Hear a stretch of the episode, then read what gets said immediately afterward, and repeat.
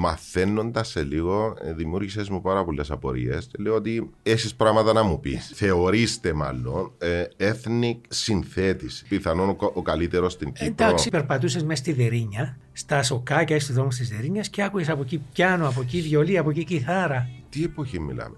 Βλέπω σηκώνεται ο κόσμος πάνω, γυρίζουν προς τα μένα. Αυτοί που ήταν δεξιά προς τα πάνω μου, αυτοί που ήταν αριστερά προς τα πάνω μου, αυτοί που ήταν μπροστά μου γυρίσαν πίσω, χειροκροτούσαν. Ε, γύριζα εγώ πίσω, χειροκρότουν, έκανα και δεν ξέρα, χειροκρότουν, δεν ξέρα τον λόγο. Και έρχεται η μετάφραση στο αυτιά μου και πληροφορούμε, λέει, ότι ανάμεσά σας, γιατί είδα τον άνθρωπο που πήγαινε στο Φιτερκά, στο κάτι του γράφει και εδώ και του ένα χαρτί, ναι. είναι ένας φίλος από την Κύπρο, ο Αδάμος ο Κατσαντώνης, ο οποίος πριν τρεις μήνες ήταν υποψήφιος πρόεδρος στη χώρας του, επικεφαλής ομάδας καλλιτεχνών.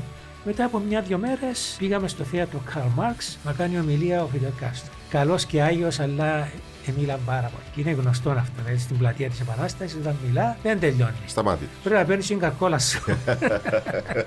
Ήταν μαζί μας όλη μέρα, στη, δηλαδή 4-5 ώρες, μα ένας πρόεδρος της Δημοκρατίας να ξαγορά τις δουλειές του για 5 ώρες με τους καλλιτέχνες. Μεγάλη ιστορία.